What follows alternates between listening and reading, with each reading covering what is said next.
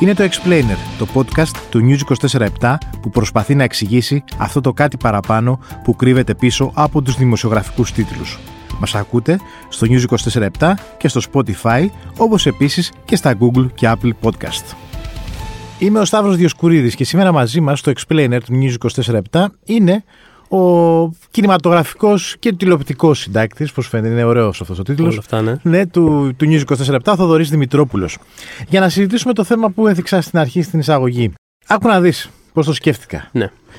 Ε, εγώ είμαι πορισμός η γενιά που είδαμε τη μεγάλη τηλεόραση να αναπτύσσεται και η τηλεόραση να γίνεται κινηματογράφος, ότι οι σειρές, ότι το έχεις δει το ένα, το έχεις δει το άλλο, στα, στα τσάτ, στους διαδρόμους, στα, στα καφενεία, οπουδήποτε άλλο να συζητάμε για σειρές. Και κάποια στιγμή θεωρούσα ότι το κατέχω σχεδόν στο... Όχι ότι είμαι ειδικός να κρίνω, αλλά ότι είμαι ειδικός να ξέρω. Ότι βγαίνει μια σειρά, τη γνωρίζουμε τι. Κάπως το έχεις υπόψη, ρε παιδί μου. Ναι, ναι, να συμβεί κάτι, ναι, θα ναι, το... το. Το ξέρω.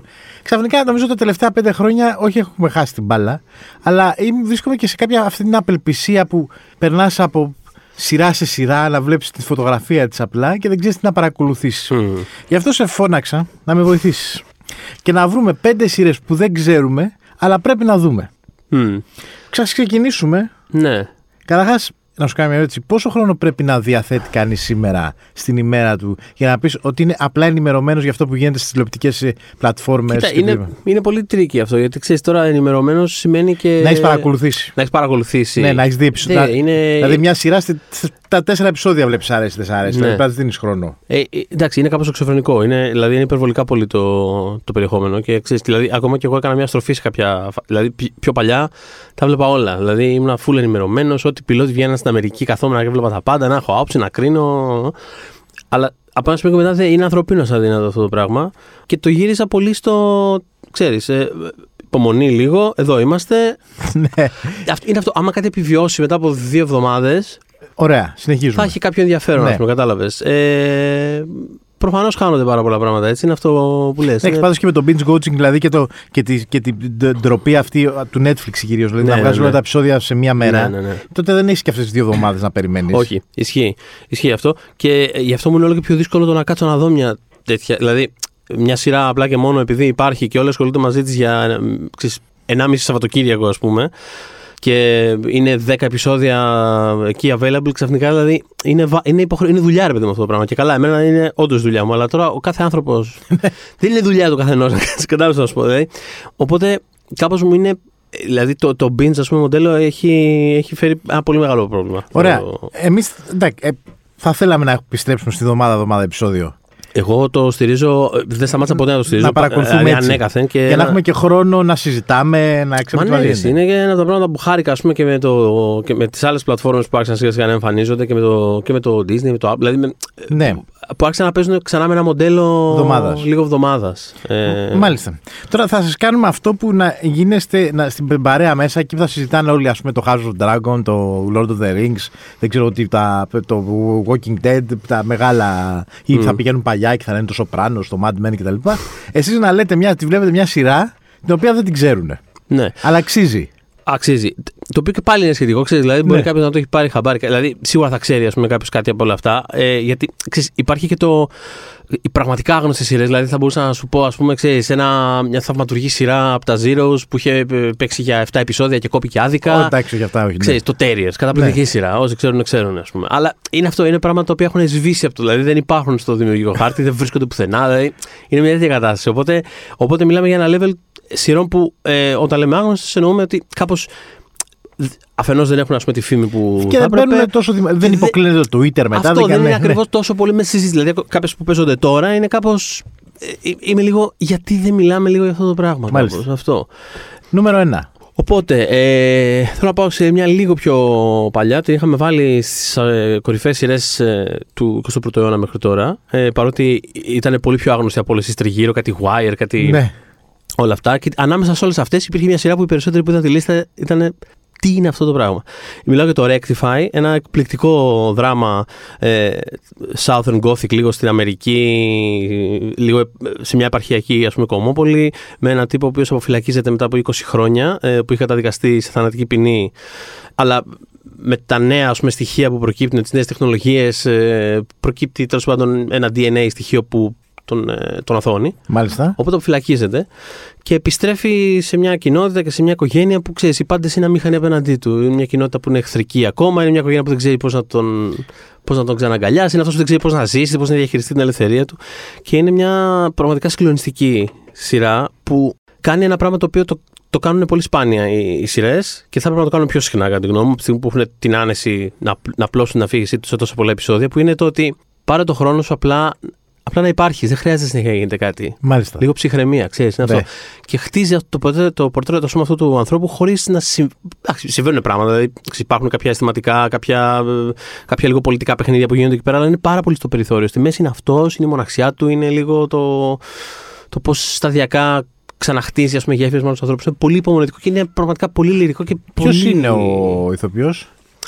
Ποιος είναι ο ηθοποιός? Είναι μια εξαιρετική ερώτηση. Θέλω να πω, by the way, επειδή είπες ηθοποιός, ότι η σειρά είναι του Ray McKinnon, ο οποίος είναι ένας ηθοποιός που τον έχουμε δει σε Deadwood, Sons of Anarchy, έπαιζε τον στο Lincoln Potter, στο Sons of Anarchy, και randomly απλά έκανε μια σειρά κάποια στιγμή. Μάλιστα. Αυτός ο άνθρωπος. Ο πρωταγωνιστής είναι ο Aiden Young, που είναι, πραγματικά είναι εκπληκτικός ε, σε αυτή τη σειρά. Δεν έχει, ας πούμε, κάποια καριέρα τρομερή. Πρωταγωνιστή σειρά επίσης και η Abigail Spencer, που είναι φανταστική, θα την έχετε τρακάρει από εδώ και από εκεί, σε κάποιο Mad Men ενδεχομένως, δεν ξέρω. Και παίζει και η Τζέι Smith Cameron, τη μητέρα του, ε, την οποία την έχουμε δει στο Succession.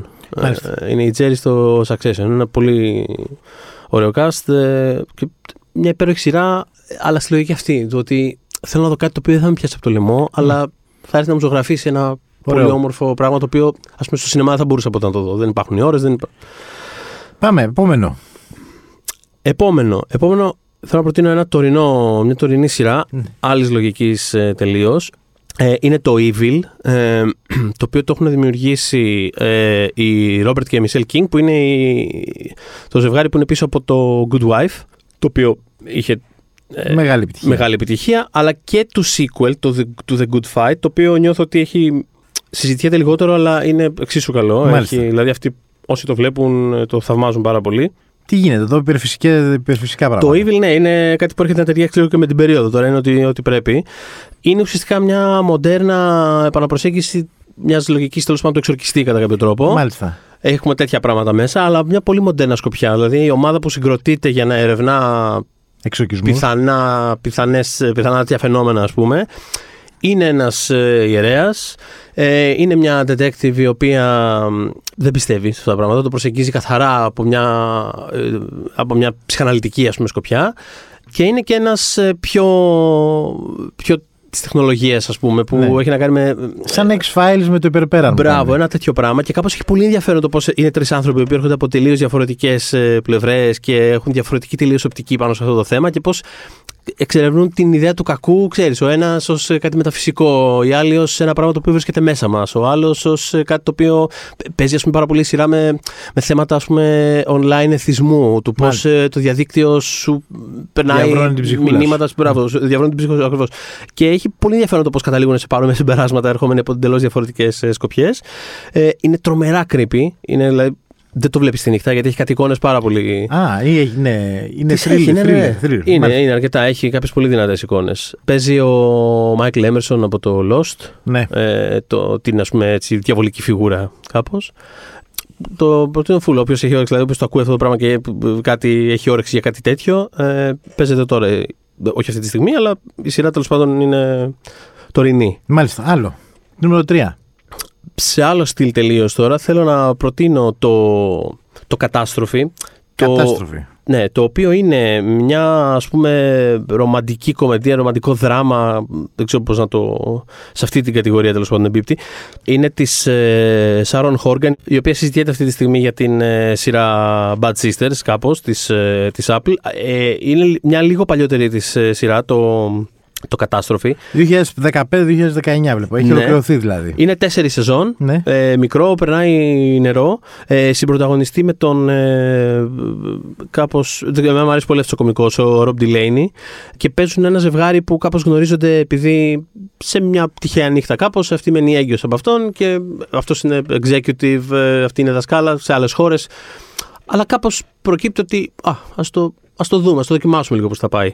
Και είναι πολύ, δηλαδή είναι και αστείο, είναι και πολύ δραματικό, είναι πολύ ωραίο στο, στην απεικόνηση, ας πούμε, μιας ε, σχέσης με πάρα πολλά πάνω, πάρα πολλά κάτω, πολλές δυσκολίες, ε, δεν έχει, ας πούμε, τίποτα εύκολο ή τίποτα πολύ προβλέψιμο στην εξέλιξή του.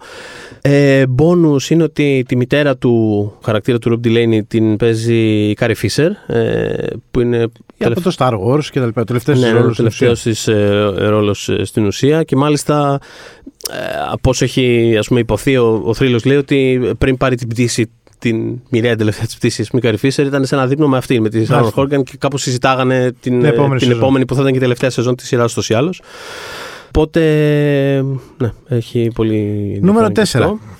Νούμερο τέσσερα θέλω να προτείνω το Enlightened. Μάλιστα. Ε, το οποίο είναι ε, μια σειρά που διήρξε για δύο μόνο σεζόν, στο, στο H B O ήταν, ε, και ο λόγος είναι αρχές της προηγούμενης δεκαετίας, πριν δεκαετία χρόνια ήταν, έντεκα δώδεκα αν δεν κάνω λάθος, και ο λόγος που έχει ενδιαφέρον να την προτείνουμε τώρα είναι επειδή ήταν η προηγούμενη σειρά του Mike White, που είναι ο άνθρωπος πίσω από το White Lotus. Μάλιστα. Ήταν μια από τις πολύ μεγάλες επιτυχίες των τελευταίων χρόνων, επιστρέφει τώρα και με δεύτερη σεζόν που είναι εξαιρετική κιόλας. Με Laura Dern.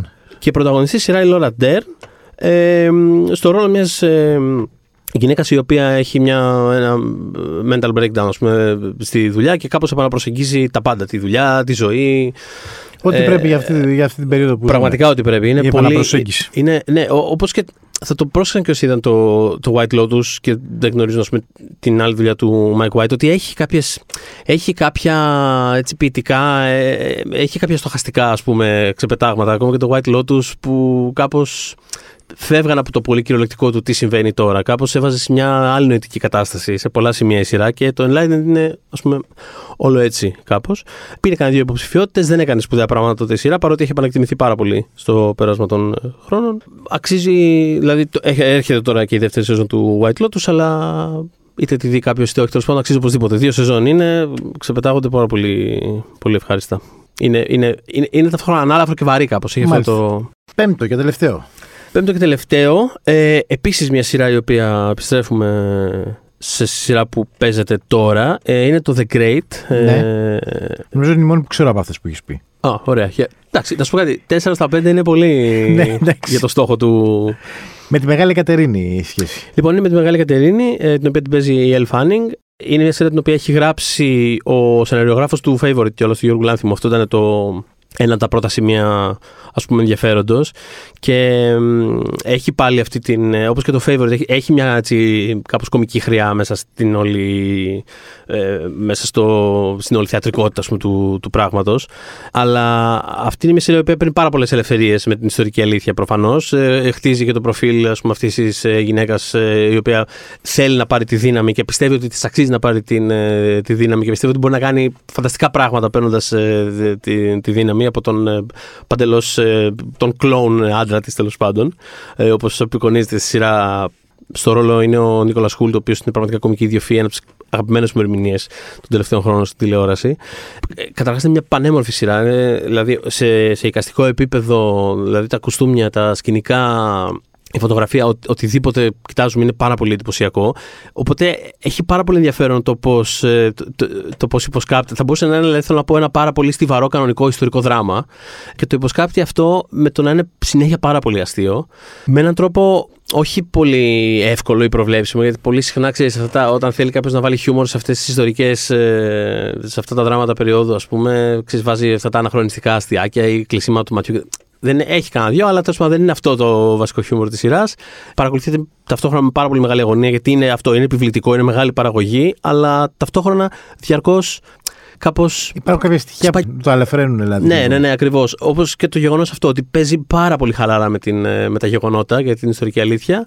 Ε, οπότε είναι περισσότερο... Ένα, νιώθω ότι στο θέατρο αυτά τα πράγματα γίνονται ούτως ή άλλως πιο συχνά. Ε, σε σχέση, ας πούμε, με το σινεμά, την τηλεόραση που, ξέρεις, πολύ συχνά περιμένουμε πολύ ακρίβεια και αυτό ήταν διαφορετικό, γιατί αυτό στην αλήθεια δεν έγινε έτσι αυτό. Και ήξερα εγώ, ψάχνουμε τη διαφορά, ότι στα βιβλία το έκανα αλλιώς. Δεν χρειάζεται. Είναι κάποιες φορές που απλά. Άσε τον δημιουργό να δημιουργήσει. Αυτό. Είναι ποιητική αδεία, ρε παιδιά. Είναι πολύ παλιό το κόνσεπτ. Παίρνει μια ιδέα και λέει, ξέρεις τι, θέλω να πω αυτού του τύπου την ιστορία πάνω σε αυτή την ιδέα. Και είναι πραγματικά ένα πράγμα που το βλέπεις και θες να δεις πού θα σε πάει μετά. Ωραία. Πάντα μαζέψουμε και τα πέντε. Πάντα μαζέψουμε και τα πέντε. Λοιπόν, έχουμε ε, Rectify, ναι. Evil, Enlightened, Catastrophe και The Great. Είναι και μικροί τίτλοι κιόλας, εύκολα. Ορίστε. Ξέρετε τι να κάνετε το επόμενο διάστημα. Θοδωρή, ευχαριστούμε πολύ. Αυτός που ακούσατε ήταν ο Θοδωρής Δημητρόπουλος, τηλεοπτικός και κινηματογραφικός συντάκτης του News είκοσι τέσσερα επτά. Ακούτε το Explainer στο News είκοσι τέσσερα επτά, στα Google και Apple Podcast όπως και στο Spotify.